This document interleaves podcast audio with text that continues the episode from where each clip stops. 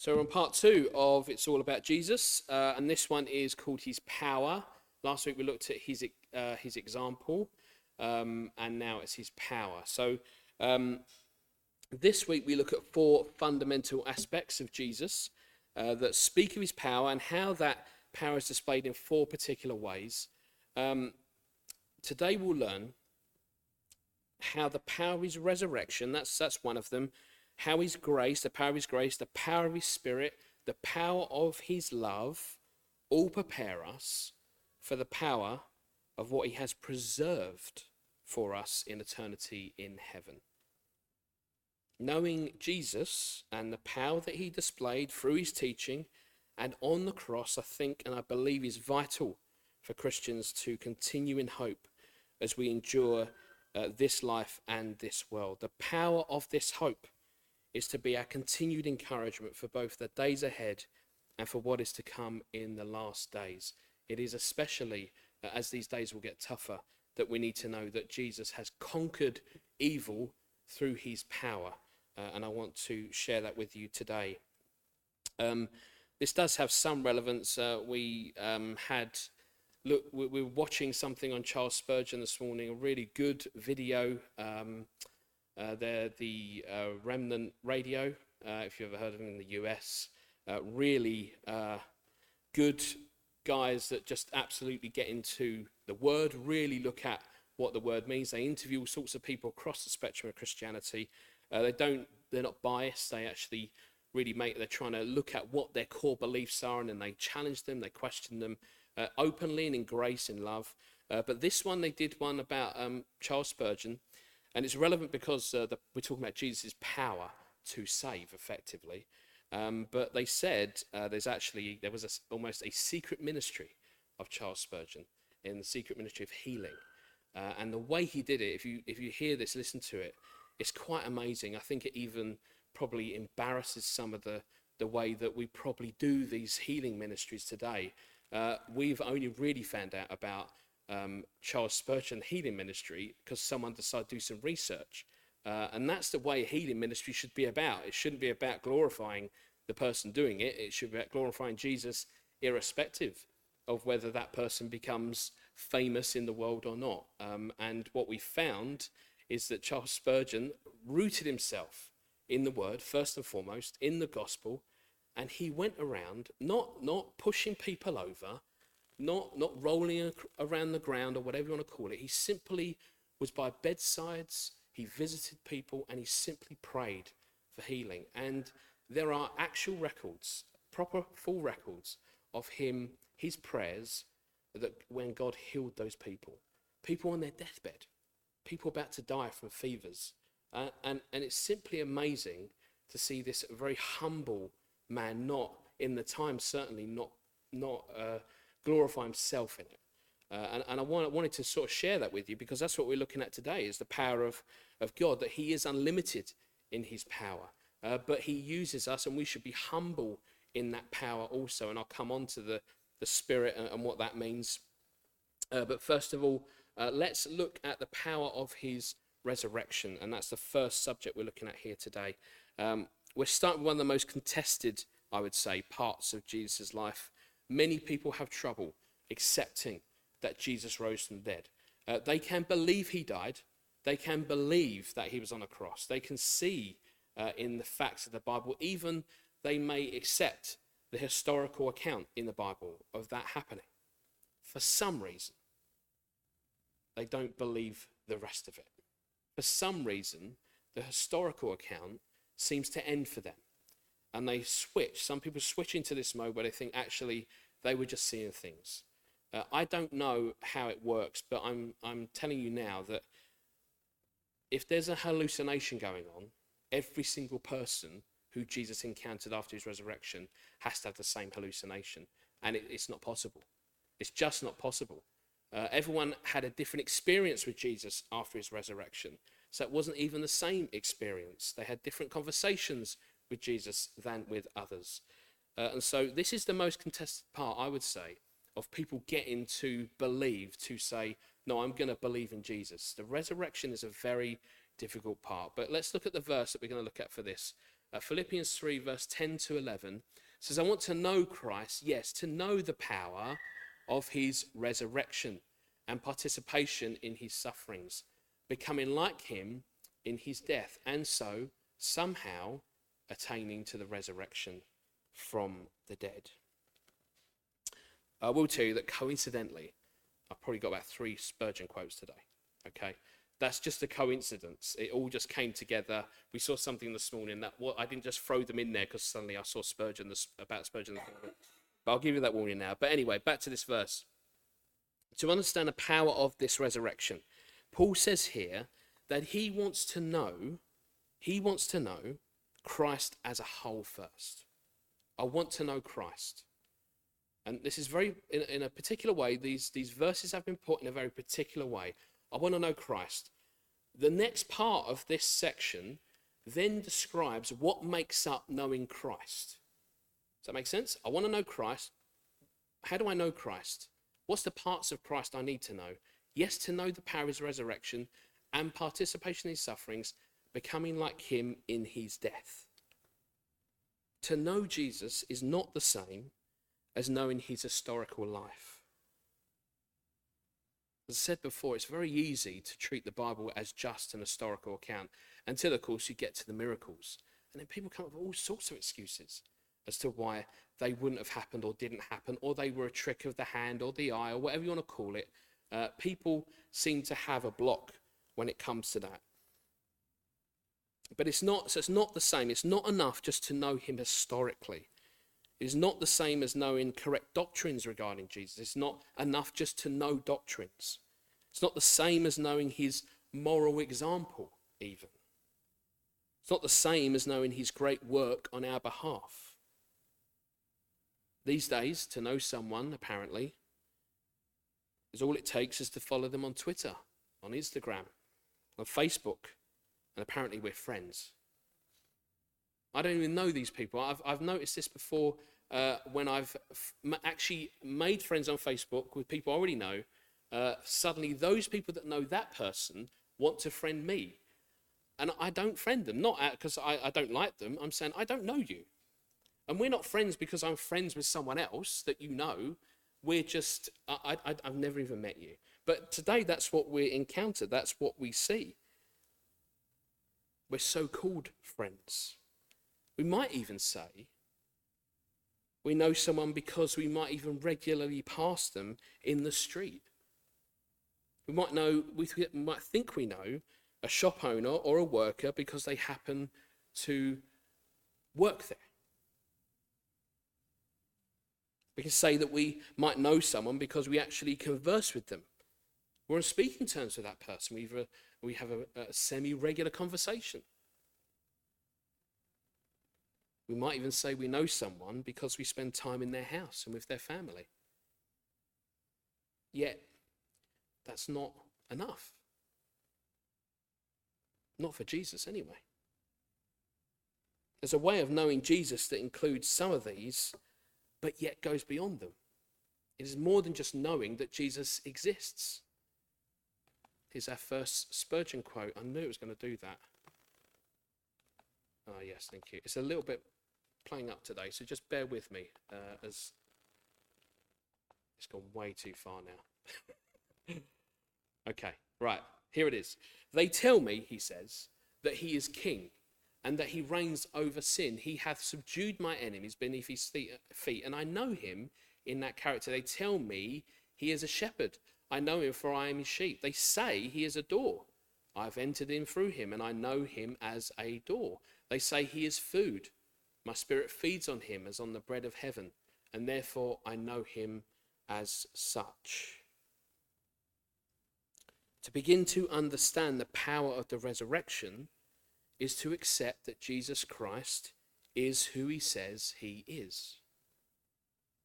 Knowing Jesus means knowing his power, the new life that is imparted to us now, not only when we die. The power of the resurrection is firstly evidence and therefore truth about everything that Jesus did. It is then a power that justified us by a proof that the sacrifice on the cross was accepted and was sufficient to pay the price of sin for all people for all time. Because of that, it gives us gives those that believe in Jesus that same power to be resurrected. Resurrected into eternity, into a new life to live now. But the power of the resurrection is a guarantee that we live and will live in Christ forevermore. That promise should be encouraging and comforting. It should also be scary that some people will not accept that truth. It should also worry us that people will not accept the gift of eternal life, will not accept a resurrection of a new life. But to know the power of the resurrection means to know the suffering, as it says in our verses, the suffering in getting there. That we will also participate in his suffering. To know the power of the resurrection, we must know that we have been what we have been resurrected from. Romans 8:17. Now if we are children, then we are heirs, heirs of God and co-heirs with Christ, if indeed we share in his sufferings, in order that we may also share in his glory.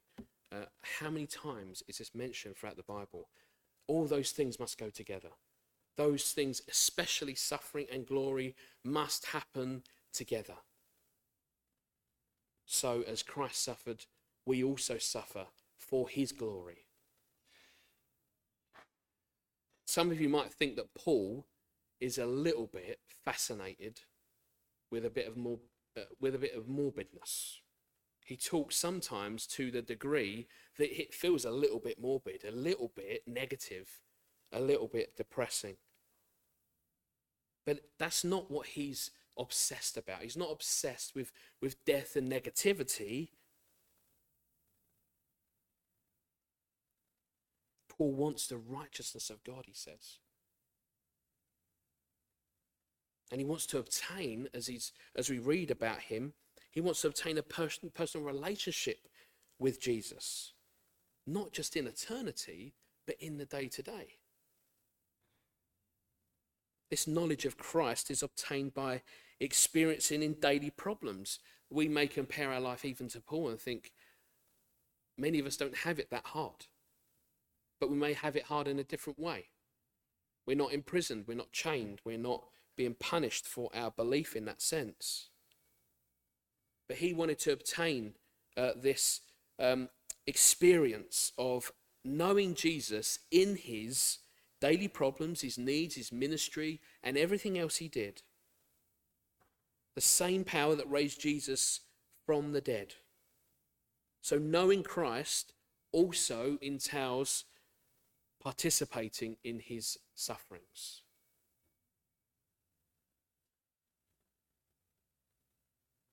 We saw that Paul on the road to Damascus had his eyes opened and his understanding complete. And he could clearly see the Lord Jesus. So to know him is to believe in him. Paul thought it a privilege to suffer for Christ. And the reason why that is is because he no longer looks at this shell. He no longer looks at the, the things of the world to satisfy him, he's, that's not enough. That's not going to do anything when I leave this place.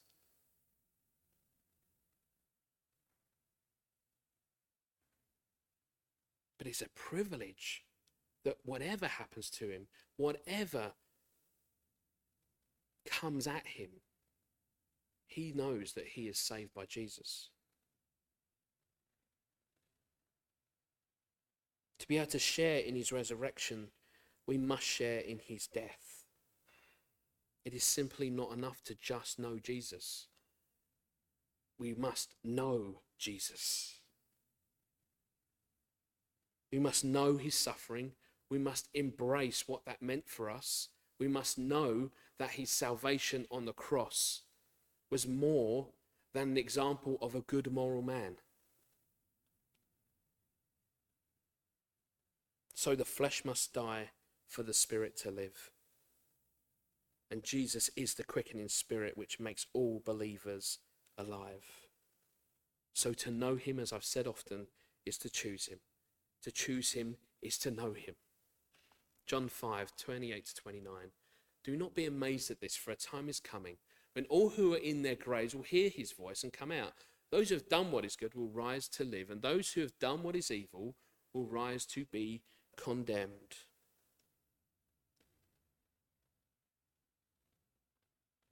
Jesus is not playing games. He's not here for our feeling good. He's here and has been here and continues to be present for our salvation. The power of the resurrection not only will see us through this life, but into the next. Raised with Jesus only if we truly believe we have been saved in the power of his resurrection. The resurrection is a fundamental part of accepting Jesus Christ as our Lord and Saviour. So I encourage you on this particular subject, this point. When you are faced with people who do not believe it, I can only say, don't argue with them. Pray for them, help them, understand. And everything is in God's hands. We, uh, one of the things that we were, that certainly comes to mind, I've, I've already all, always believed this, but it is true that it's very difficult for even for many Christians, generally any people to accept. That when we pray for things, when we want God to do something, when we put our request to Him, it is always difficult to add at the end, but in His will. That, that's incredibly difficult for many people. And yet, when we submit our lives to Christ, and as Christians, we're saying, I give my life to Christ. That is what we're doing. We're saying, in your will, whatever you will do is good and right. And we're struggling with that. Christians, even Christians, are struggling with that concept. It's great to pray for healing, and I'll do it all the more. But it will always have at the end, oh, but in the will of God. And in that, I think we should move on to our next subject the power of His grace. Grace is a uh, more almost an invisible aspect of His power. Uh, it operates right now as we sit in this room. Grace is running and operating, it is working. You know how I know that? Because we're not in hell right now. It's a very simple test. Are we in hell? No. Grace is done. There's no theological aspect to worry about here. Grace is operating right now in our presence. This is the one we rightly talk about and should talk about a lot. Everything we do is only by His grace. Everything that is done is only because it is allowed by His grace. Grace operates now so that even in the worst of mankind, they still have the time, the opportunity to come and be saved. For people to come to know Jesus, uh, for us to know the power of His grace, it requires two things that God's grace is sufficient, that we accept that grace is enough, and that we must come in weakness to Him for His power of grace to be made perfect in us. 2 Corinthians 12, verse 9 to 10. But he said to me, My grace is sufficient for you, for my power is made perfect in weakness. Therefore, I will boast all the more gladly about my weakness, so that Christ's power may rest on me. That is why, for Christ's sake, I delight in weaknesses, in insults, in hardships, persecutions, and difficulties, for when I am weak, then I am strong. I'm sure that we've had many times in our lives where we've pleaded with the Lord to take away those very things that Paul talks about the hardships, the, the difficulties, the insults, even to an extreme degree, the persecutions. And for me, this is where I think our faith is really tested. What Paul says here is that the removal of those hardships and difficulties is not the key to knowing the grace of God and his power. It's not the key to knowing that. even Jesus said, I don't ask them to be taken as I'm being taken now, but to stay. Jesus was not selling us something else. He was selling he was telling us when you follow me, things ain't going to go very well in this place because they're not going to like you. The world is going to hate the truth that you stand for.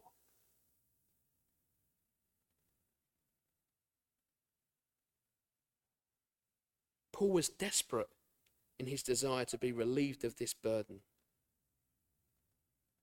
But there are two ways of taking away this burden. Firstly, it can be done by removing the load. And in fact, we, we quote this quite often, don't we? We talk about uh, when Jesus takes the weight, he, he, he, he doesn't give us more than we can bear, even. But that's not what those verses talk about. When, when we take the weight, as it says, when we, uh, it references an ox, when we're carrying that load, what Jesus actually does, he doesn't take it away, strengthens our shoulder and bears the load. It's trying, what I'm trying to get over is that uh, we need to not, we need to be careful in when we say Jesus can take away pain, he can take away and he can heal. But there are times when he won't do that because it's in his will to not do that. And he does that on purpose. But what he'll do instead is to strengthen our shoulders, is to give us strength to carry that burden. Instead of taking away the thorn, as we read eh, about Paul, God would strengthen Paul under it. God would show his strength through Paul's weaknesses. What Paul tells us is that to know the sufficiency of God's grace, we must know that we are insufficient.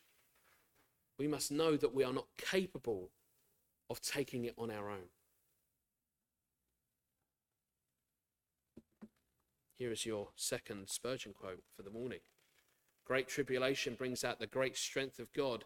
If you never feel inward conflicts and sinking of soul, you do not know much of the upholding power of God. Oh, this is just bang, like absolute truth. Spurgeon speaks all the time. Here, here is encouragement. If you feel inward conflicts and sinking of soul, that's how you're meant to feel. When we see the world around us, does your soul not sink? Does your heart not feel in pain? That is a taster of what God has taken for us of what Jesus has done on the cross. He continues, but if you go down, down into the depths of soul anguish, to the deep, threatens to shut her mouth upon you, and then the Lord rides upon the cherub and does fly, ye rides upon the wings of the wind, and delivers your soul, and catches you away to, a third, to the third heaven of delight. Then you perceive the majesty of divine grace Oh, there must be the weakness of man, felt, recognized, mourned over, or else the strength of the Son of God will never be perfected in us. We must know constantly the weakness of mankind. Otherwise, we'll never know the perfecting work of Jesus Christ in us. Mourn over, to mourn over we mourn over what we have been through ourselves before we came to Christ. It's always a reminder that He's present of what we've done before to dishonor, to be an enemy of Him. As Christians, we mourn over the brokenness of the world, we mourn over our own sin.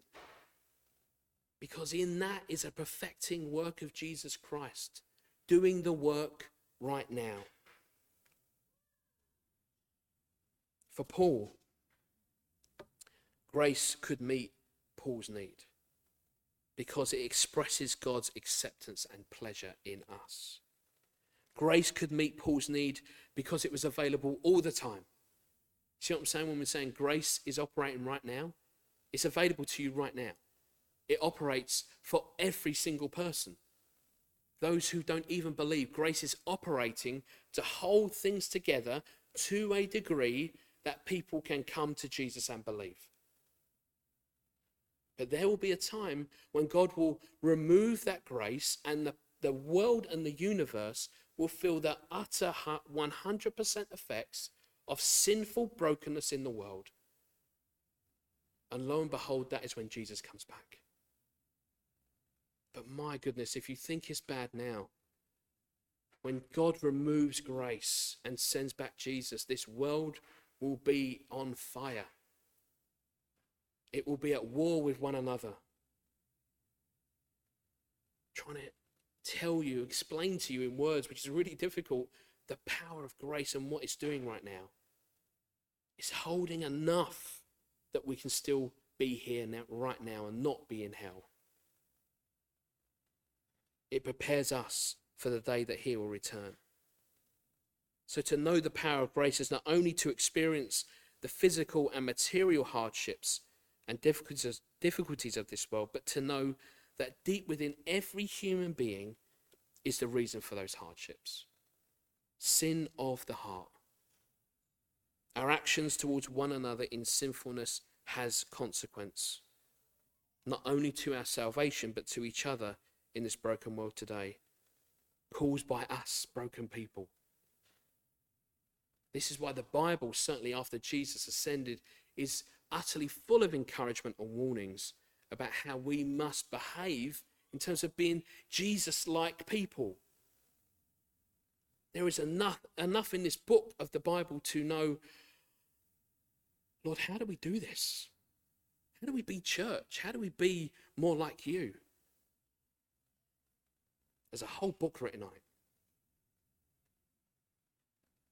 John 3, verse 30 to 36. He must become greater, I must become less. The one who comes from above is above all. The one who is from the earth belongs to the earth and speaks as one from the earth. The one who comes from heaven is above all. He testifies to what he has seen and heard, but no one accepts his testimony. Whoever has accepted it has certified that God is truthful. Just in that one verse, 33, is grace upon grace upon grace. How is it that God says, whoever has accepted it has certified that God is truthful? He doesn't have to do that, by the way. But he's saying, within that person, if you accept Jesus Christ, you're saying that God is truthful to everyone else, to yourself, and to everyone you will meet. It is true. Verse 34 For the one whom God has sent speaks the words of God, for God gives the Spirit without limit. I'm going to come on to that. 35 The Father loves the Son and has placed everything in his hands. Whoever believes in the Son has eternal life, but whoever rejects the Son will not see life, for God's wrath remains on them. In particular, very final verses. Believe this is what happens. Don't believe, this is what happens. And so, in those verses, let's move to this next point the power of his spirit and love. Uh, I want to tell you that um, something occurred to me, and I can't remember. What I can't remember is whether I said this last week.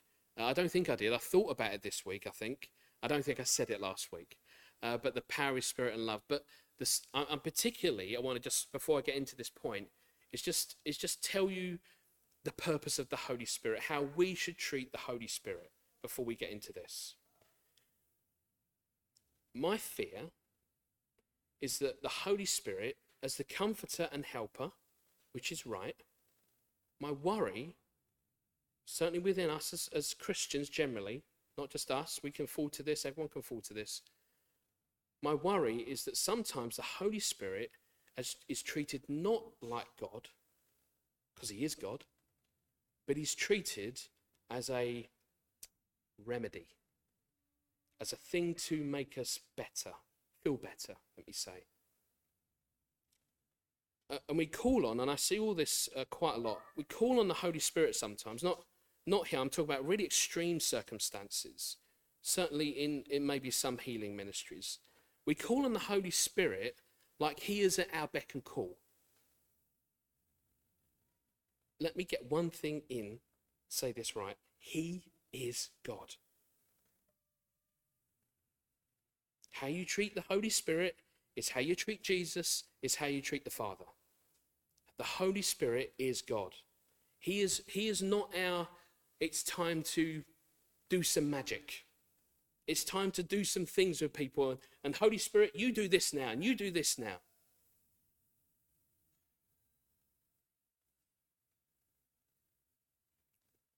Someone's at the door. Yeah. If you go and check. I don't know why someone's ringing the doorbell. I think it's that side. I think it's that side, Daniel. Yeah, yeah, I think so. I might be wrong.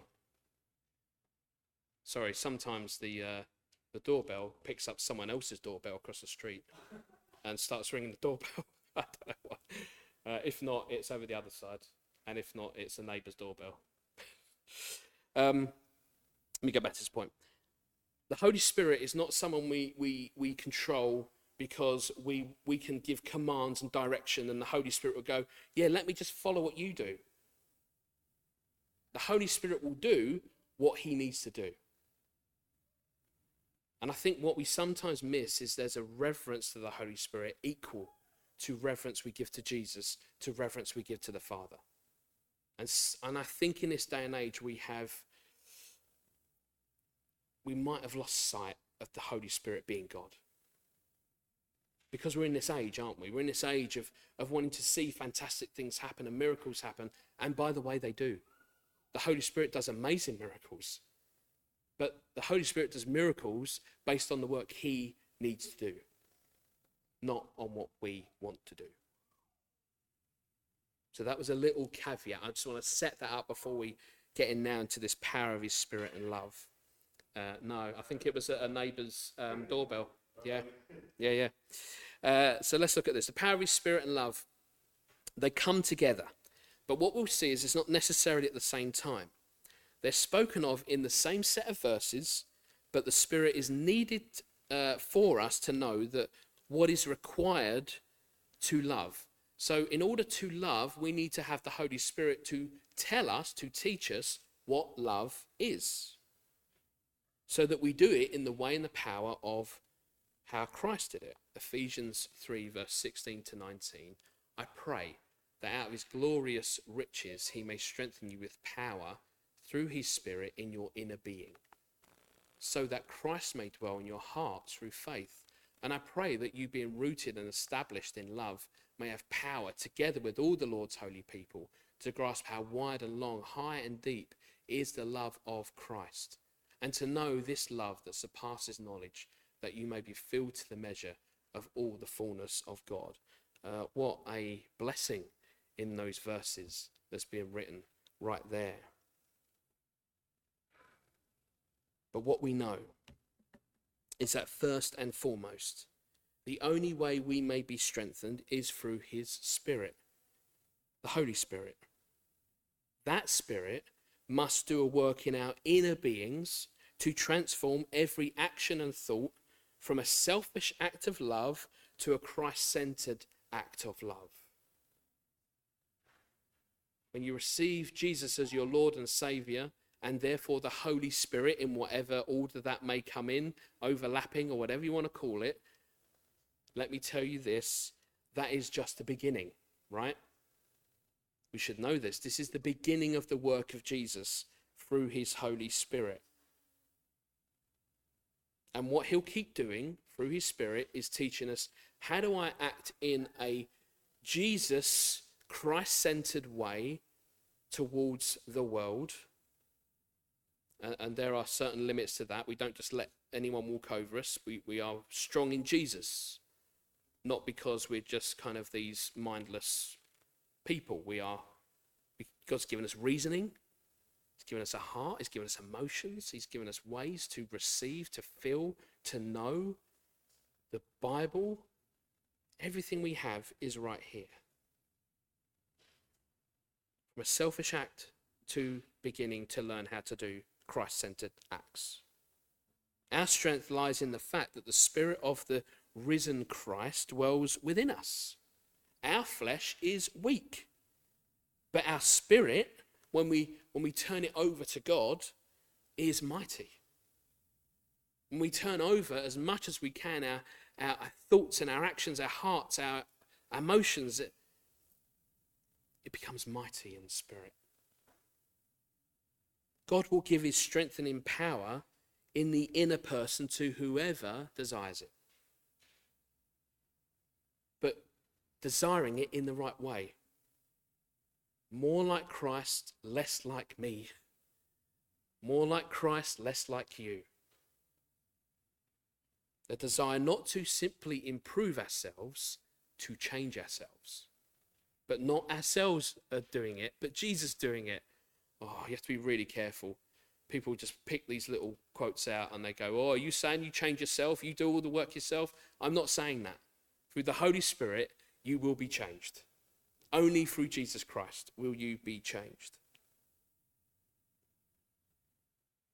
He will grant our desire to be filled with the Spirit of God if we ask for it.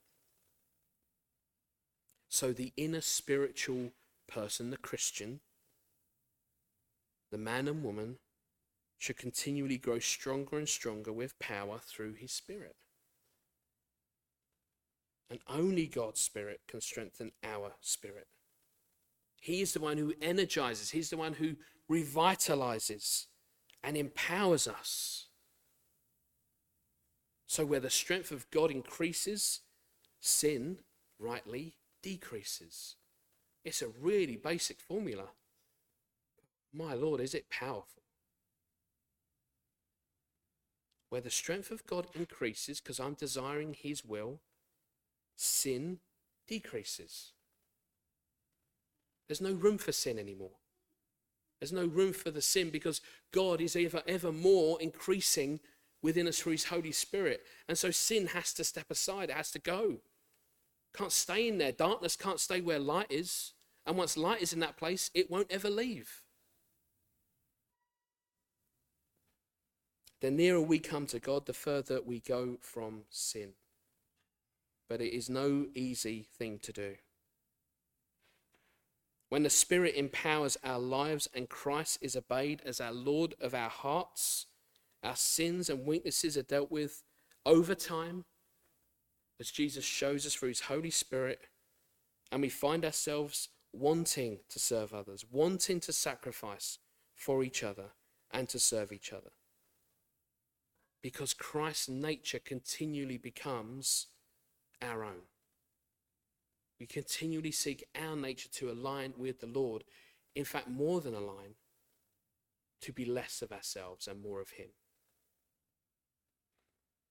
So when we continually accept the work of the Holy Spirit correcting us and sanctifying us. That is a continual change, by the way. Because of that work, we want to serve Him more. Our outward behavior is that Jesus has done all this for me. What does Jesus say I should do? Do what He did.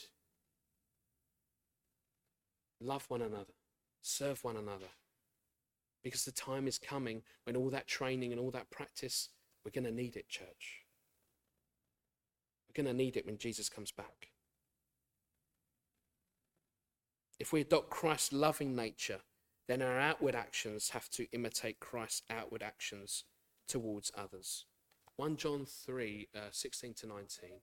This is how we know what love is. Jesus Christ laid down his life for us, and we ought to lay down our lives for our brothers and sisters. And I tried to define that last time, what that, what that meant. Need to be careful. We only ever give our lives to Jesus, but we're, we're doing it in serving one another when we lay down our lives. 17 If anyone has material possessions and sees a brother or sister in need, but has no pity on them, how can the love of God be in that person? I should say, be in that person. Why that word's missing. How can the love of God be in that person? Dear children, let us not love with words or speech, but with actions and in truth. This is how we know that we belong to the truth and how we set our hearts at rest in his presence. This is the love of Jesus that should surpass anything that we can do in ourselves. The power of Jesus' Spirit and love is a continual transforming power that should always leave us wanting more. The work is never done in this life. And here is the warning side of this encouragement work out what it means when we work these verses backwards. Without love in action and in truth, as convicted by the love of Jesus, how can the love of God be in us? That's an indictment, and it's a damning indictment on us. Work the verses backwards. Means the same thing, by the way. Without love in action and in truth, as convicted by Jesus as we say we are, how can the love of God be in us? And if it's not in us, then we won't do the actions, will we? We won't follow those actions that Jesus has commanded us to do. We won't lay down or give to brothers and sisters who are in need because we will not have the love of God or the understanding of it. And we won't have the Spirit of God working all the way back to the beginning in order for us to recognize that need. See, when you sort of undo it all and go backwards, we're left with, with exactly what is said in these verses. We're nothing. There's nothing useful in us apart from what Jesus has done. And only then is what we do powerful and useful for the kingdom.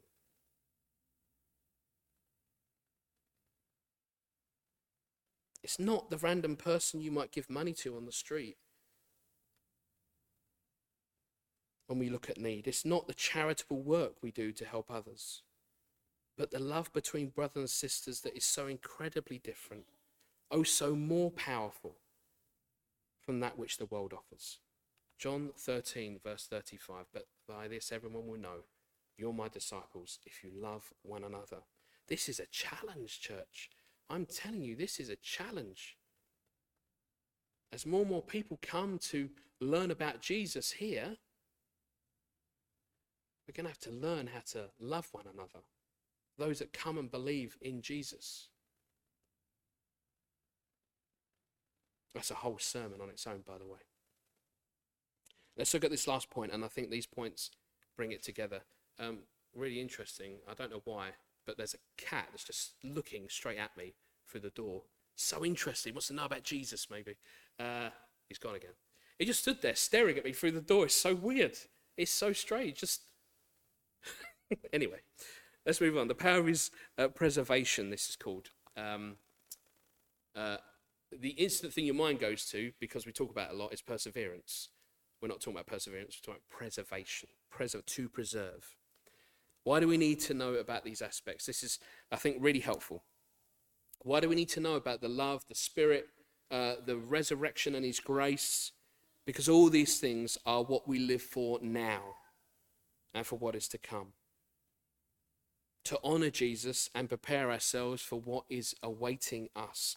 1 Peter 3, uh, 1 Peter 1 3 to 5. Praise be to the God and Father of our Lord Jesus Christ in His great mercy He's given us new birth into a living hope through the resurrection of Jesus Christ from the dead and into an inheritance that can never perish, spoil, or fade. This inheritance is kept in heaven for you. We're on our way, and it's right there waiting for us. Who through faith are shielded by God's power until the coming of the salvation that is ready to be revealed in the last time. I said this at the start, and I'll come on to it, but God is shielding us now. Wow, what are those days going to look like in the last time? But right now, we have a merciful, forgiving God that has given us a new life into a living hope, only found in Jesus, only found in the resurrection. Peter speaks here of something preserved for us that will never perish, never spoil, or fade.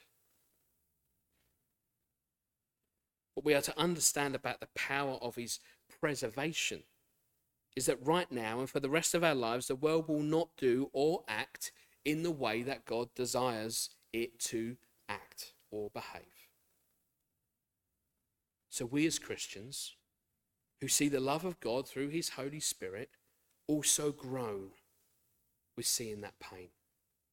You see, before you became a believer, I'm going to tell you this whether you think you've experienced it or not. I'm going to, I'm going to say this for sure that of what I, what I think I know to be true actually. I never knew the groaning of the pain of this world until I became a Christian. I didn't know the pain that this world was going through until I became a Christian. Do you know why? Because I was part of that pain. I was part of it. I did it because I just wanted to do it. And whatever the consequences, I just did it. Didn't see it. But now, as Christians, it should affect us. As, as the quote in Spurgeon said, it should be heavy in heart. We should, oh, this world, please believe in Jesus. Please believe in Jesus. But we know it won't be true. It won't happen that way because many people won't come to Jesus. Many people will reject Jesus. So we experience every act of sin that represents the birthing pains of what is to come and to be renewed.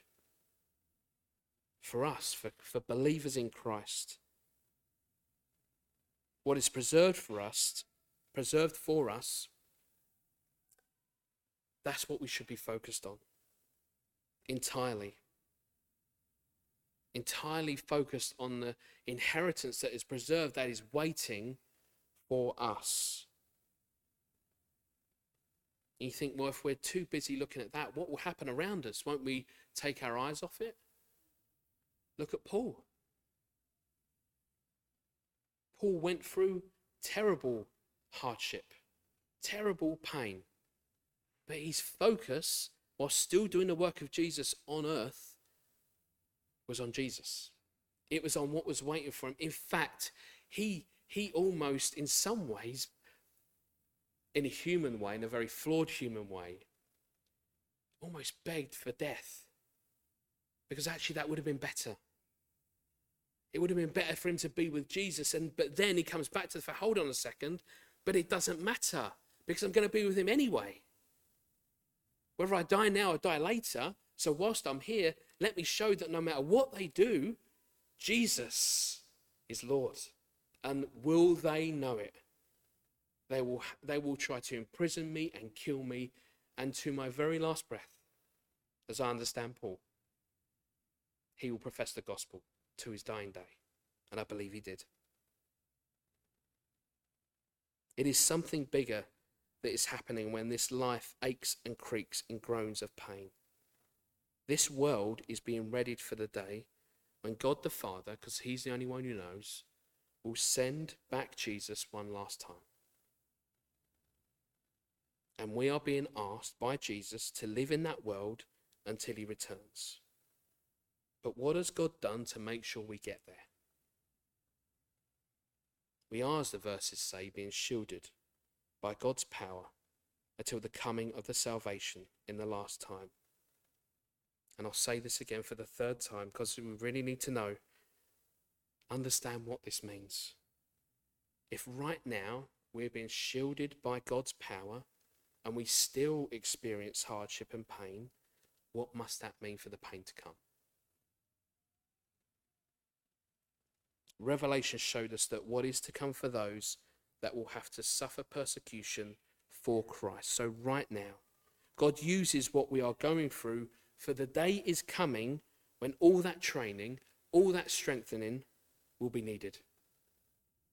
All of this life happens to us. And what will happen in the last days is to remind us that what is preserved for us will not decay like the world it will not fall apart like the world is doing, but it will be waiting for those who are faithful and true. Here it is now as we close. The promise of our inheritance, that which is preserved, which cannot be moved, cannot be changed, is certain because we are kept by the power of God. Always comes back to God. Before we get, we think, oh, I'm, I'm faithful, seek the Lord. How are you doing that? Because God is doing it. Through the power of His Spirit, He is doing that. So, understanding and knowing the power of His Spirit, the power of His love, the power of His grace, the resurrection, what is it there for? It's to enable us to endure through the faith. There is something otherworldly completely new and completely different, waiting for those who believe in Jesus. And how is that used when we want others to come? So we're saying this world is temporary. It's going to die, it's going to collapse, and it's going to end badly for the world. Now, if we know that what's preserved for us is waiting for us, we want others to join you. For the simple act of saying, the one thing you need to do, just believe that Jesus rose again and he died for you. That may take one minute, it may take one year, it may take 10 years, it may take 20 years. But our hope is in what is waiting for us. And we want people to join us. We want people to no longer be condemned by the life that we used to live, that we learn to not live constantly. So all this enables us to endure. And as the verses, many verses have been through today, we need to do that individually or we need to do it together. Jesus is coming back for his church.